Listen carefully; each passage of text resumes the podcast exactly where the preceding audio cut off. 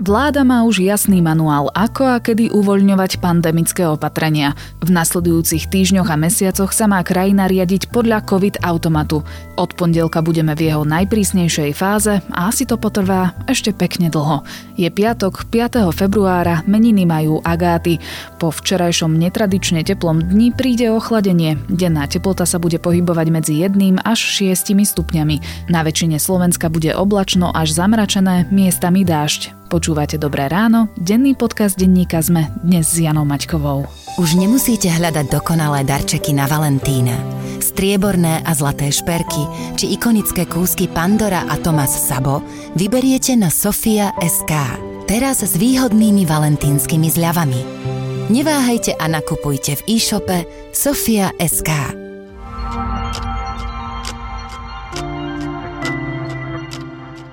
Najprv sa pozrime na krátky prehľad správ.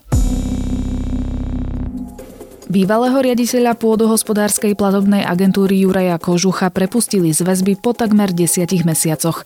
Zaplatil kauciu 50 tisíc eur. Obvinený je v kauze dobytkár a pôvodne mal byť väzobne stíhaný do 1. apríla. S majetkom Ladislava Bašternáka po jeho odsúdení nemôžu súčasní majitelia nejako nakladať. Potvrdil to Krajský súd v Bratislave. Minister vnútra Roman Mikulec očakáva, že ďalší krok by malo byť rozhodnutie súdu o prepade Bašternákovho majetku v prospech štátu. V Bratislave sa potvrdila silná prítomnosť britskej mutácie nového koronavírusu. Upozorňuje na to hlavné mesto, ktoré po víkendovom testovaní dalo preveriť 27 pozitívnych vzoriek. Britská mutácia bola zistená u 23 z nich, čo predstavuje 85 Premiér Igor Matovič by chcel, aby sa koalícia dohodla na kandidátovi na špeciálneho prokurátora. Hovoril o tom v Rádiu Express. Po stretnutí jednotlivých poslaneckých klubov sa majú v koalícii rozprávať o spoločnom mene. Podľa premiéra sú všetci štyria kandidáti kvalitní. Voľba má byť v závere aktuálnej parlamentnej schôdze. V závere schôdze majú poslanci zvoliť aj predsedu nového úradu na ochranu oznamovateľov proti spoločenskej činnosti. Na post kandidujú právnička Zuzana Dlugošová a analytik NKU Martin Rajňák. Zriadenie úradu priniesol zákon už 1. marca 2019, doteraz však nebol zvolený jeho šéf. Viac podobných správ nájdete na ZME.sk alebo v mobilnej aplikácii Denníka ZME. Od pondelka sa časť žiakov vráti do škôl a do práce môžeme v niektorých okresoch ísť len s negatívnym testom. Budúci týždeň sa menia niektoré opatrenia v boji proti pandémii a prechádzame na pravidlá COVID automatu. Nie všetky sú však jednoznačné a pre mnohých môžu byť aj chaotické. A aj keď vláda už nesklňuje výraz celoplošné testovanie, zdá sa, že bez testu sa nikam nepohneme. O tom, čo presne nás od pondelka čaká, sa budem rozprávať s redaktorom domácej redakcie denníka ZME, Michalom Katuškom. Nie len teda my, ale epidemiológovia sa rozhodli, že sprísneme kritéria na čiernu zónu, ktorá momentálne je v COVID automate. A týmito sprísnenými kritériami dovolíme, aby deti mohli začať chodiť do škôl. Znamená to, že pravdepodobne Slovensko ešte niekoľko ďalších týždňov bude v čiernej zóne, avšak s tým rozdielom, že tie ročníky, o ktorých som hovoril, začnú chodiť do školy. Michal, lockdown tu už máme od začiatku roka, dokonca sme si prešli aj určitým plošným screeningovým testovaním, ako to nazývala vláda.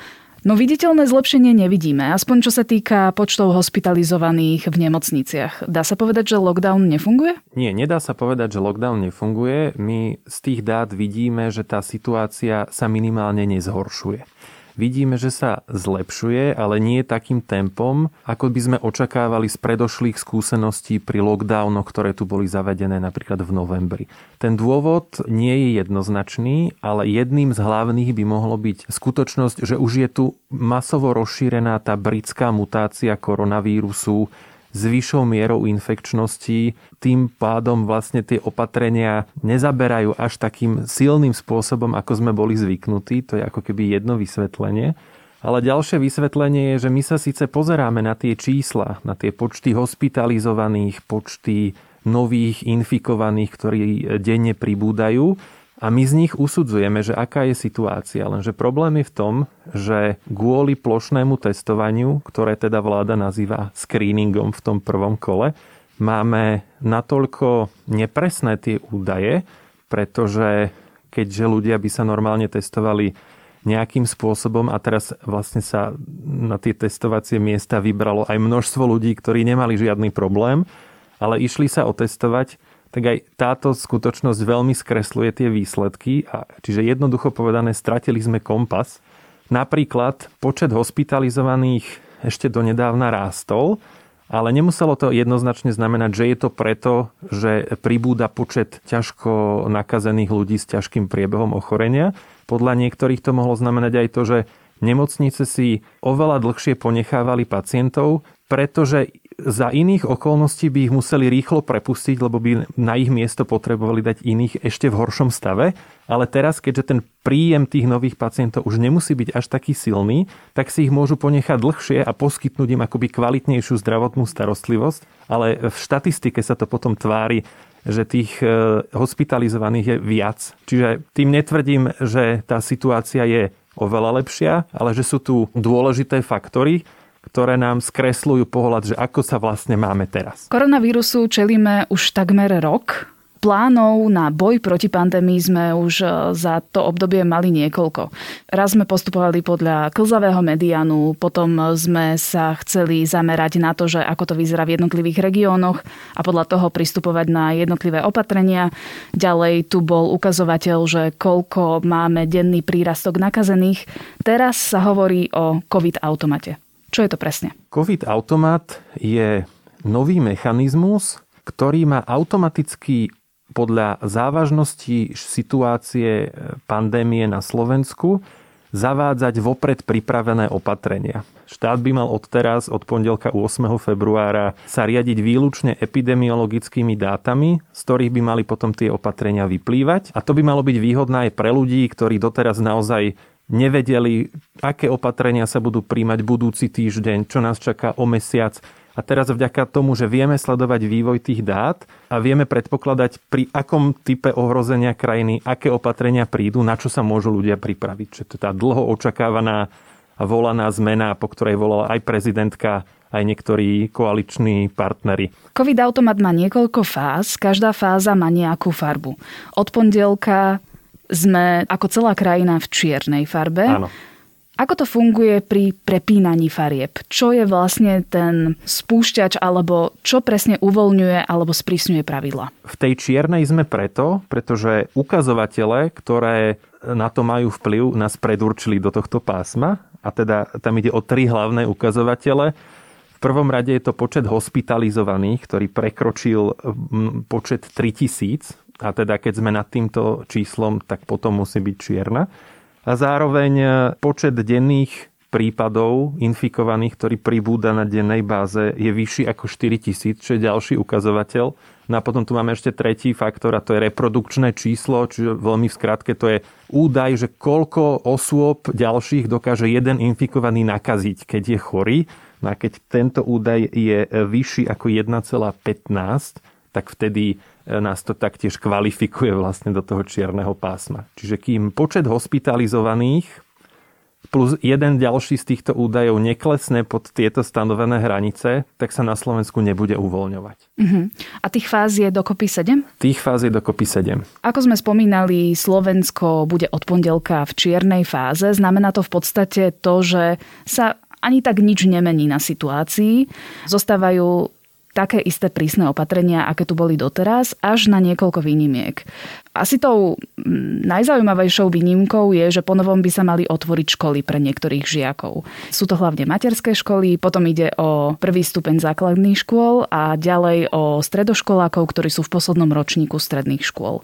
Za akých podmienok sa tieto školy môžu otvoriť? Tieto školy sa môžu v podstate otvoriť e, už od pondelka, ale žiaci do nich môžu nastúpiť len vtedy, keď e, v prípade tých mladších, čiže ak hovoríme o škôlkach a o žiakoch e, prvého stupňa základných škôl, tak i aspoň jeden z ich rodičov musí byť otestovaný, čiže to dieťa prakticky v pondelok, ak sa tá škola už v pondelok otvorí, musí prísť do tej školy s čestným vyhlásením o tom, že jeden z rodičov bol otestovaný posledných 7 dňoch a teda to dieťa tým pádom nie je taktiež rizikové. V prípade stredoškolákov v posledných ročníkoch tam musia byť otestovaní aj tí samotní stredoškoláci v prípade tých detí to, za to nevyžaduje. A môžu sa otestovať kdekoľvek? Lebo mm, ak si správne spomínam, tak na vládnej tlačovke zaznela taká požiadavka, že tie testy by mali zriadiť alebo zabezpečiť samotné školy. Ale je to vôbec možné?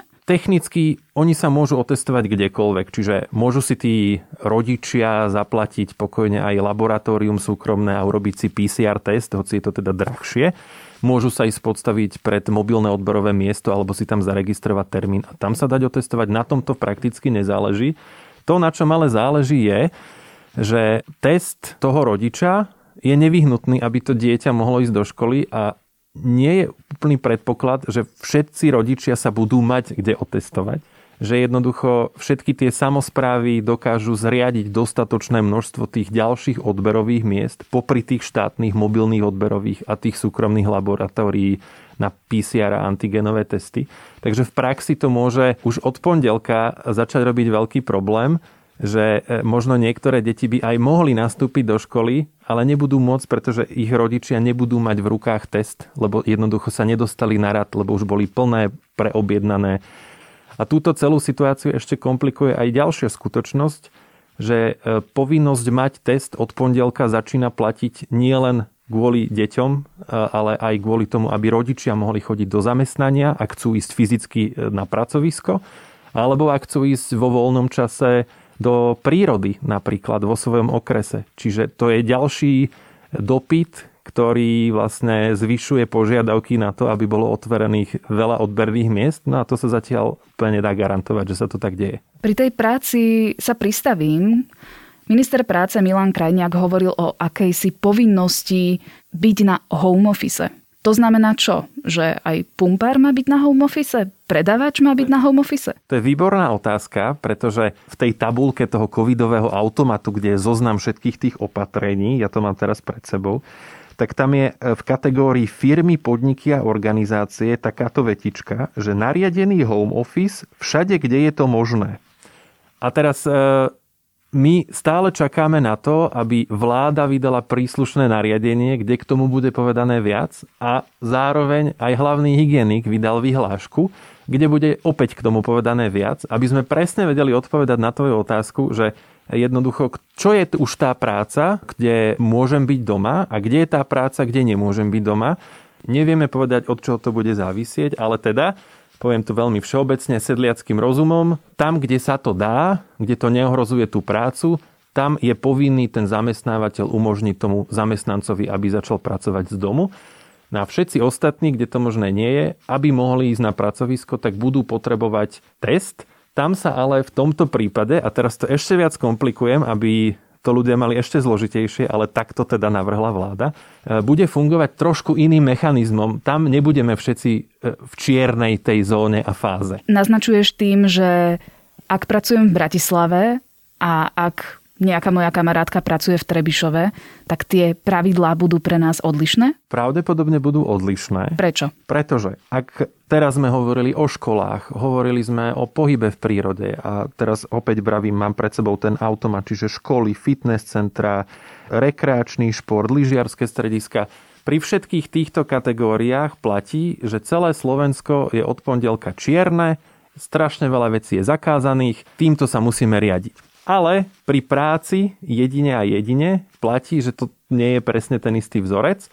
Pri práci sa riadíme okresnými charakteristikami, čiže neplatí, že celé Slovensko je čierne, ale podľa iných kritérií, ktoré taktiež štát meria, sa díva aj na skutočný stav v jednotlivých okresoch. To znamená, môže sa stať, že e, jeden okres je čierny, iný okres je povedzme už bordový, ďalší okres je na tom ešte lepšie a práve týmto sa bude musieť človek riadiť ak chce zistiť, že ako často potrebuje mať test, aby mohol chodiť do práce. A v praxi to teda znamená, že ak som v čiernom okrese, budem potrebovať test napríklad každý týždeň na to, aby som išla do práce, ale ak som v bordovom okrese, tak ho nepotrebujem? Poviem to tak čo najpraktickejšie, ako som schopný. Každý, kto toto počúva, by si mal kliknúť na web korona.go.sk, kde nájde dve mapy. Jedna mapa bude čierna a tá bude platiť pre tie všetky ostatné kritéria a životné udalosti a, a tak ďalej. A druhá mapa, tá sa bude vzťahovať, tá bude oveľa farebnejšia a tá sa bude vzťahovať len na prácu.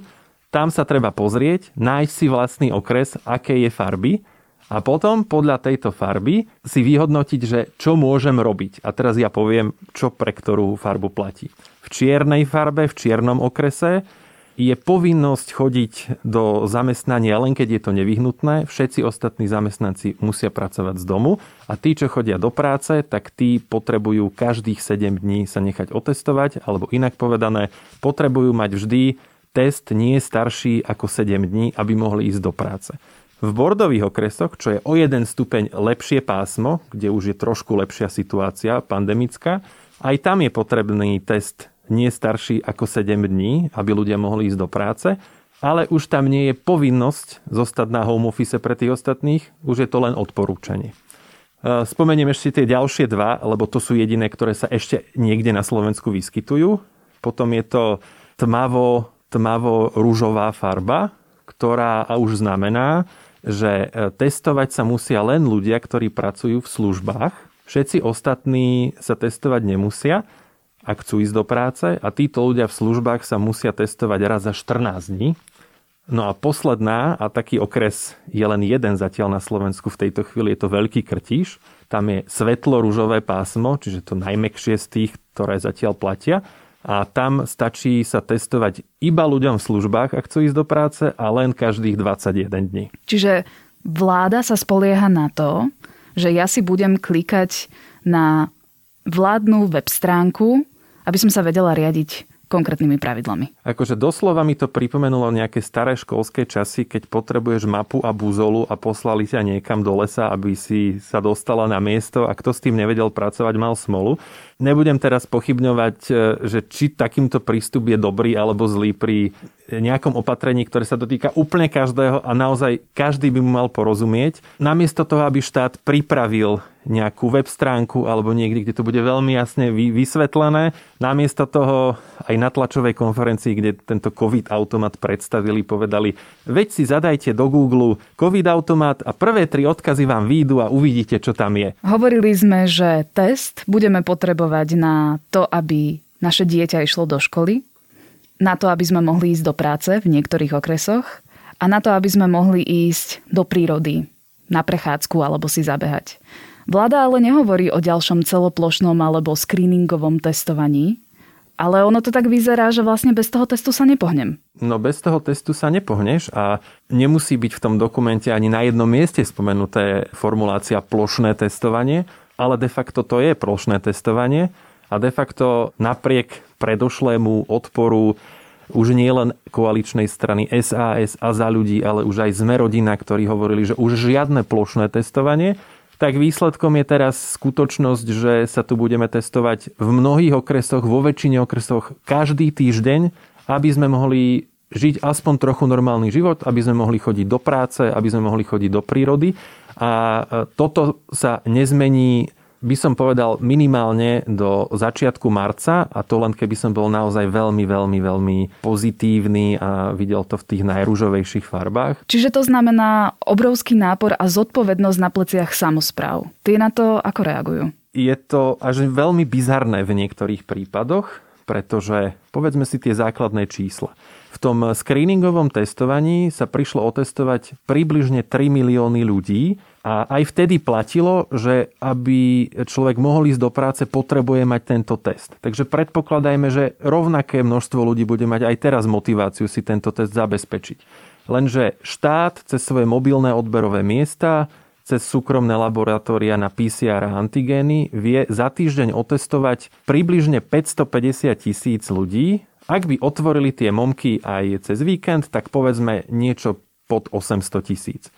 Takže nám tam zostáva vysieť vyše 2 milióny ľudí, ktorým sa nebudú mať kde otestovať, ak samozprávy im nevytvoria tie dodatočné ďalšie odberové miesta.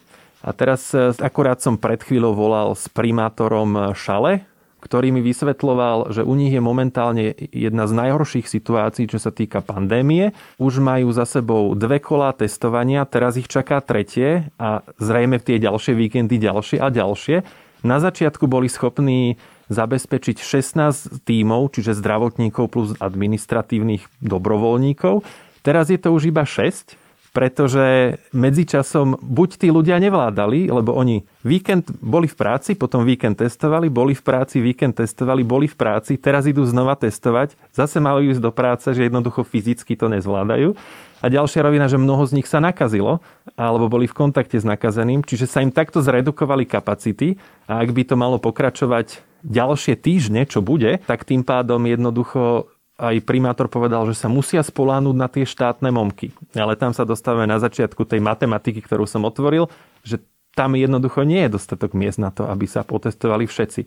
A toto je teraz najvážnejší problém, ktorý z tohto vyplýva. Sám si spomínal, že vláda v čase nášho nahrávania ešte nezverejnila detaily, ktoré začnú platiť od pondelka a ja som postrehla aj kritiku od rôznych zriadovateľov škôl, že oni vlastne od pondelka nebudú školy otvárať v rôznych okresoch, pretože nemajú špecifické inštrukcie, že ako majú napríklad kontrolovať negatívne testy a tak ďalej a tak ďalej.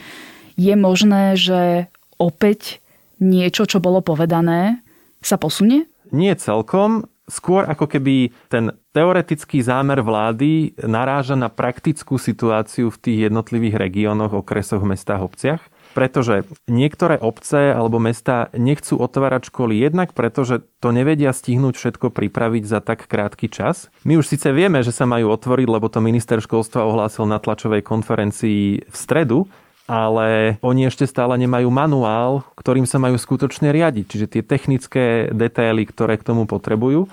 Takže kvôli tomu naozaj množstvo samozpráv od pondelka školy neotvorí, dokonca niektoré neotvoria až do 22. februára lebo tvrdia, že je u nich natoľko zlá epidemiologická situácia, že to jednoducho regionálni hygienici nepovolili. Takže ten zámer otvárať školy v čase, keď sme na vrchole tej pandémie, hoci sme ich neboli schopní otvoriť povedzme v decembri alebo na konci novembra, keď ten počet infikovaných a hospitalizovaných bol oveľa nižší, ale vtedy to bolo nebezpečné a teraz je to OK, tak e, toto vytvára aj v hlavách tých starostov a primátorov akože problém, že či vyhovieme tým deťom a tým rodičom.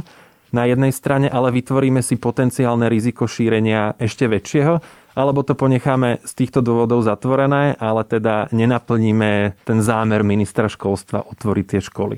To je tá dilema, s ktorou sa teraz potýkajú. Uvidíme, ako to nakoniec dopadne. Samozrejme, tých otázok o fungovaní COVID-automatu aj o možných výnimkách alebo o špecifických situáciách je množstvo. Ak hľadáte odpovede, nájdete ich v našich článkoch na zme.sk. V štúdiu bol Michal Katuška. Považujem za kľúčové, že sme sa dohodli na tom, že školy otvárame. Vnímam, že to bolo ťažké rozhodnutie. Rovnako vnímam ako kľúčové, že sme spoločne prijali tento dokument a je dôležité samozrejme veľmi prísne dodržiavať tie opatrenia, ktoré máme, či už je to rúško, či už je to odstup. Sú to veľmi dôležité opatrenia, ktoré sú kľúčové preto. Okrem tohto koktajlu, ktorý vlastne dávame ako koktajl testovania, lockdownu, je to dôležité, aby sme sa z tejto ťažkej situácie dostali ako krajina. Ja verím, že to zvládneme. Ďakujem pekne.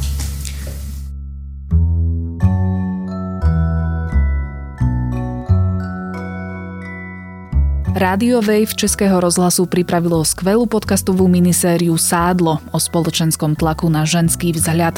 Prináša príbehy viacerých žien, ktoré od rodičov, partnerov, kolegov či známych už roky počúvajú nelichotivé poznámky o ich tele a to len preto, lebo sa vymykajú tzv. spoločenským štandardom a ideálu krásy. Zažívajú to nielen dospelé ženy alebo čerstvé matky, ale aj malé dievčatá a často si neuvedomujeme, že aj na oko nevinná poznámka môže spôsobiť spôsobiť dlhotrvajúcu traumu a nenávisť k vlastnému telu. Na dnes je to všetko. Počúvali ste Dobré ráno, denný podcast denníka sme s Janou Maťkovou. A dnes si vypočujte aj nové diely podcastu Piatoček, TFM a Pravidelnej dávky. V sobotu vychádza Mimoza a Klik, napríklad aj o tom, prečo Jeff Bezos odchádza z postu šéfa Amazonu a v nedeľu už tradične nové dejiny. Pekný víkend a do počutia opäť v pondelok.